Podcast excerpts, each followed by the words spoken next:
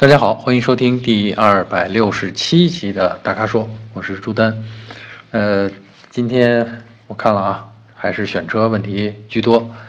呃，大概有四个选车问题啊。第一个呢是我们的粉丝叫 AR，嗯，他问的是问的挺专注，他问的是冠道 1.5T 至尊版和途观 L 1.8T 旗舰怎么选啊？他要求从性价比和性能角度做比较。呃，从性价比啊，这个事儿其实主要看你偏重哪方面了，是偏重配置呢，你还是偏重这个发动机的动力指标呢，对吧？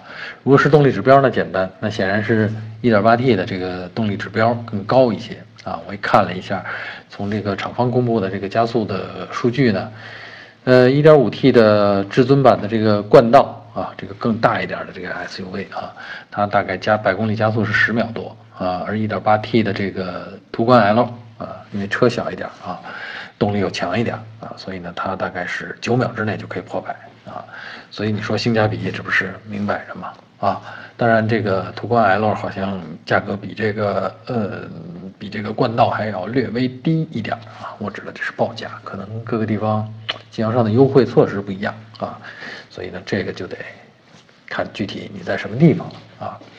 然后再说回来，这个性价比啊，我再说一下这个性价比。大多数人谈到性价比的时候，可能更多的是想到是我花了多少钱啊，或者我花了同样的钱，我买到了哪些称心的配置，或者我关注了哪些特点啊。这两个车其实差别还是挺大的。呃，冠道呢，其实提供的是一个奢侈，也不叫奢侈，他们叫轻奢啊，厂家的说法叫轻奢啊，就是很舒适的啊，有这个呃。挺宽敞的这么一个空间啊，而且呢，这个呃内饰的设计，我觉得也挺也挺精致的啊，坐在里边感觉很舒服，呃，心情不错啊。这是冠道能提供的这种氛围。当然，车内的空间也比较大，比途观 L 要大，特别是这个后排啊，你在冠道上的后排落座的话，你觉得基本上这个是这车上最好的位置了。而在途观呢？途观上边那基本上还是前排啊，特别驾驶驾驶员的座位，感觉是最好的。在后排呢，这个不如啊，感觉不如在前排好啊。所以如果这个车你要是拿来自己开的话，哎，好像这个呃途观 L 就更合适一点啊。如果后排经常要坐人，而且是坐比较重要的人物啊，那你可能就是冠道啊比较合适。啊，所以呢，从这两个车的这个定位上，我觉得，呃，还是有挺大的区别的啊。这个呢是大家，呃，需要考虑的，特别是我们这个 AR 同学啊，不一定只从这个价格和配置上讲，啊，也不一定只从动力性能上讲啊。至于这两个车啊，你选的都是顶配了，那个我看了一下配置表上，基本上先进的配置都有了啊，还有一些，比如说。冠道上面好像还有这个主动安全配置，就是并线辅助啊。然后这个途观 L 上面呢，就已经提供了自动泊车这种功能啊，智能化的这种功能。所以到底要怎么选？到底你需要是什么样的功能？你看中的是什么样的功能？这个就真的是只有你自己来做决定了啊。这两款车开起来感觉都不错啊，特别是这个如果说讲舒适性的话。这个冠道的舒适性还要是略高于途观 L 的啊，所以呢，这就是从我的角度能给出的建议，好吧？呃，第二个问题来自我们的呃粉丝，名字叫人在旅途啊，呃，他的问题呢是这样，他想买人生的第一辆车啊，每次听到这个我就心头一紧，我这责任就大了，人家买第一辆车，我得。比较认真的给人家指点啊，那他关注的呢是空间、油耗、后期保养。其实大家买车基本上都关注这些啊。那目前他看好的或者说在在犹豫的三款车啊，是别克英朗、雪佛兰的科鲁兹啊，这都是三厢啊。还有明锐，斯柯达的明锐。其实明锐呢，严格说也算三厢，但是呢，它有一个有一个后掀式的一个行李箱盖。这个有点两厢的感觉啊，有三厢的造型啊啊！我们这位人在旅途同学呢，说的是他他关注的车型都是入门级的啊，因为预算有限啊，所以呢想让我们帮助他呃挑一挑，推荐一下啊。而且呢，他说如果有更好的，那国产车啊，他其实意思应该是自主品牌了啊。这个因为这些车其实都是国产的啊，所以呢，他想就是最近就买，嗯，那么想让我们帮帮忙啊。呃，我看了看啊，这个明锐。刚才呢，咱们说了，明锐其实我还是挺喜欢，特别是讲到空间，它的这个后整个掀起来的这个后备箱盖，连着后方挡都可以掀起来，在实际使用中非常好用。就是你装载行李的时候啊，把盖儿一掀，你就踏踏实实的大件小件往里装，然后码好了，一盖盖儿啊，这个比那种三箱，然后只能开行李箱盖，然后很多东西要塞进去，那个感觉要好得多啊，更容易码放啊。所以呢，这个。我我要是推荐的话，就从装载能力上讲，和空间上讲，我都觉得明锐应该是排第一的啊。呃，但是后来我看了看这具体这三款车的入门级的配置，我就我就觉得这个既然人家是第一辆车，我还得再负点责任。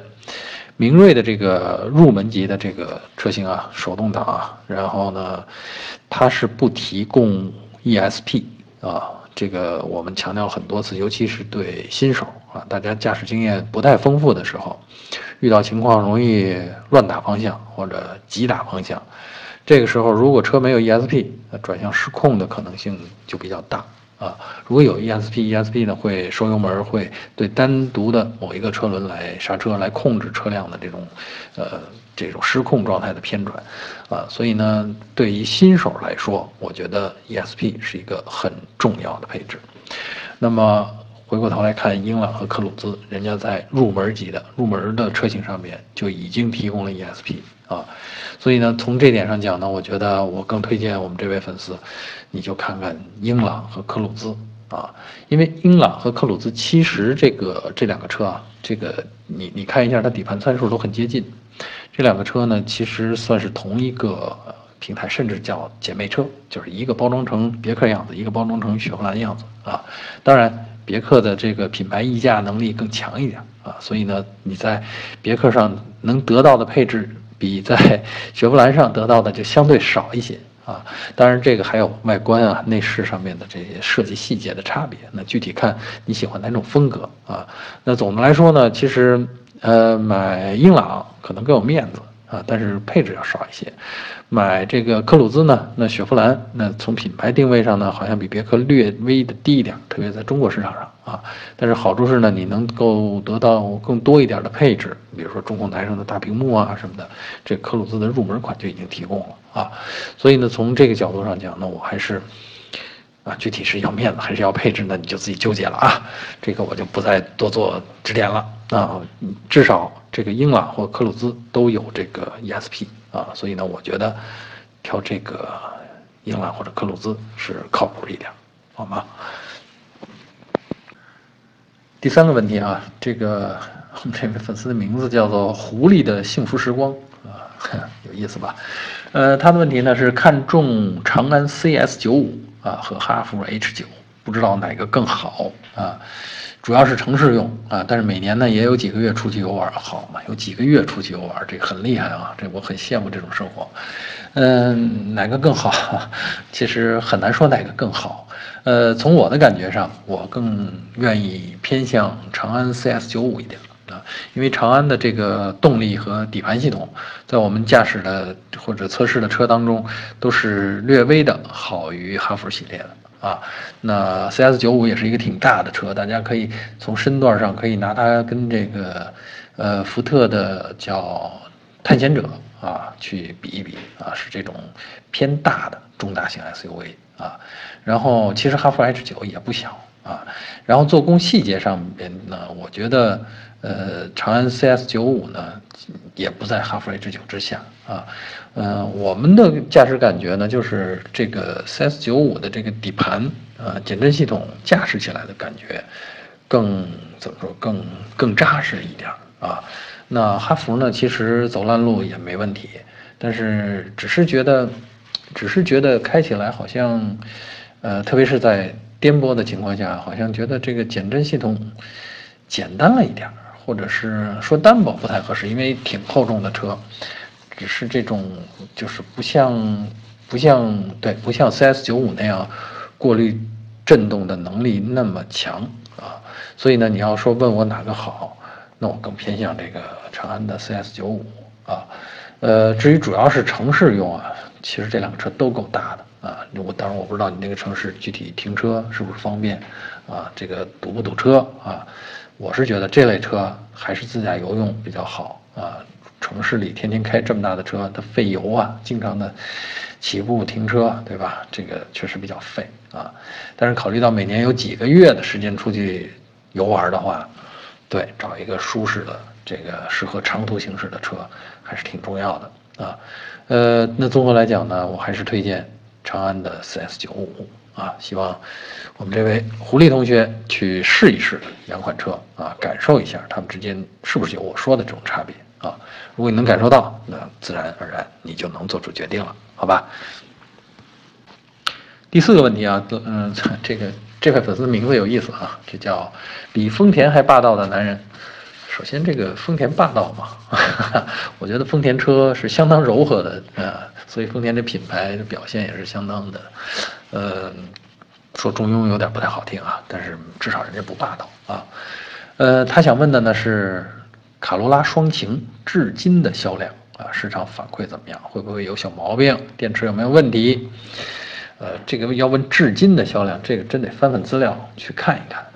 我呢翻了翻，那看到的情况是这样：就双擎这个车呀，其实是丰田开始几年前啊，两年前吧，开始推的这个战略。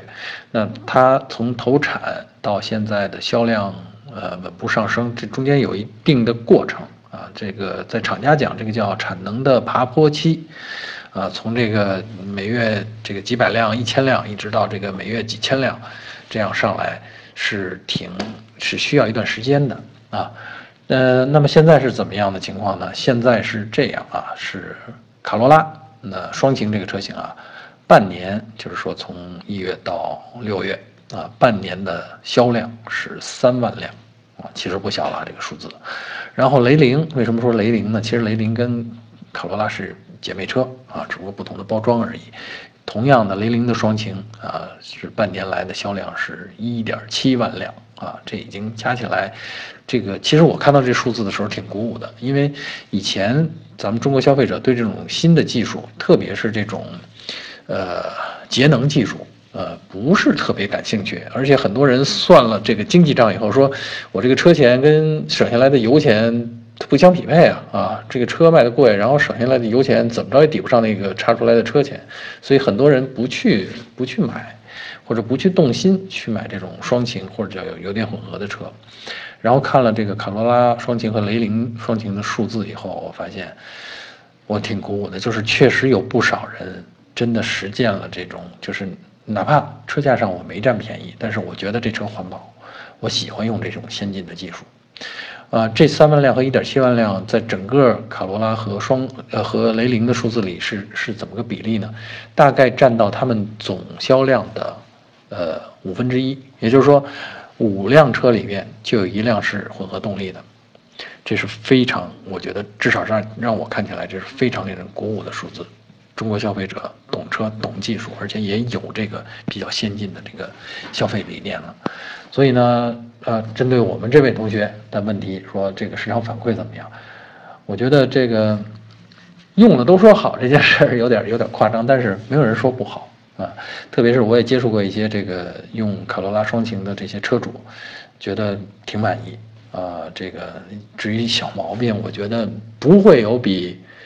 比非双擎就是常规动力的车的毛病更多，而且这些所谓的小毛病，可能只是因为，呃，其他的配套件啊，就其实也就是一些所谓的呃车身，就是一些异响，有时候是内饰件，有时候是可能塑料件儿，啊，毕竟这个车架在那儿摆着呢，你不能让它跟二十多万、三十多万的这个车去比啊，在十几万的这个价位上做出这样的先进的动力系统。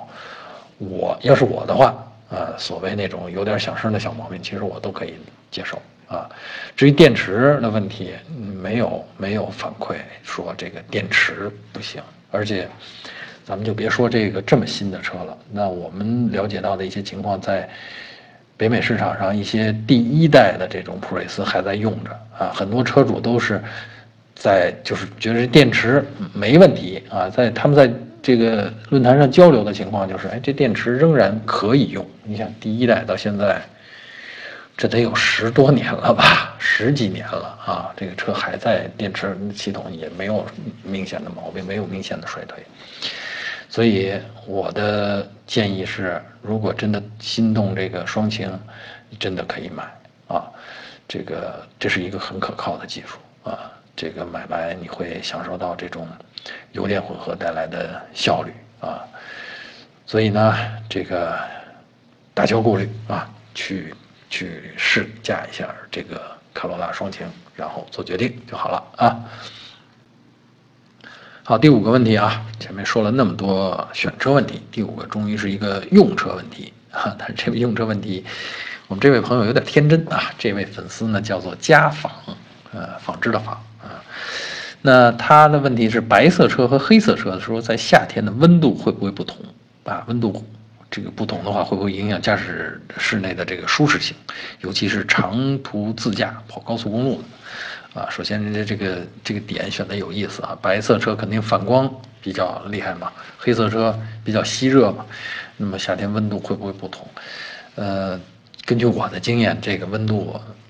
不会不同，如果都是暴晒的话，这温度差不多，差不了，差不了一两度啊。这个车身表面的温度都很高，但是如果在车内，其实这个隔热呀，这个都怎么说？隔热层啊，是靠车呃钢板与这个车内饰之间，它还有一个隔热层、保温层，啊，是在这儿起作用啊，跟呃黑颜色和白颜色的车本身。问这个颜色本身的关系不大啊，所以说你说会不会影响驾驶内的舒适性？温度同与不同，其实都会影响到车内驾驶员的这个舒适性，对吧？夏天暴晒了以后，这个车里边的这个温度就会上升，而且主要的，其实我觉得上升的这个地方，影响舒适度的地方，倒不是车身的颜色，而是仪表台。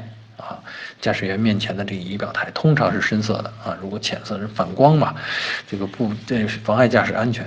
那深色的仪表台在阳光这个暴晒的时候呢，它本身就会有这种辐射热量，那它的它的这个红外线的散散出的这个热量比较高，就是红辐射热，所以它会影响到这个呃驾驶室的。驾驶室的这个温度，就驾驶员的这个主观感受啊。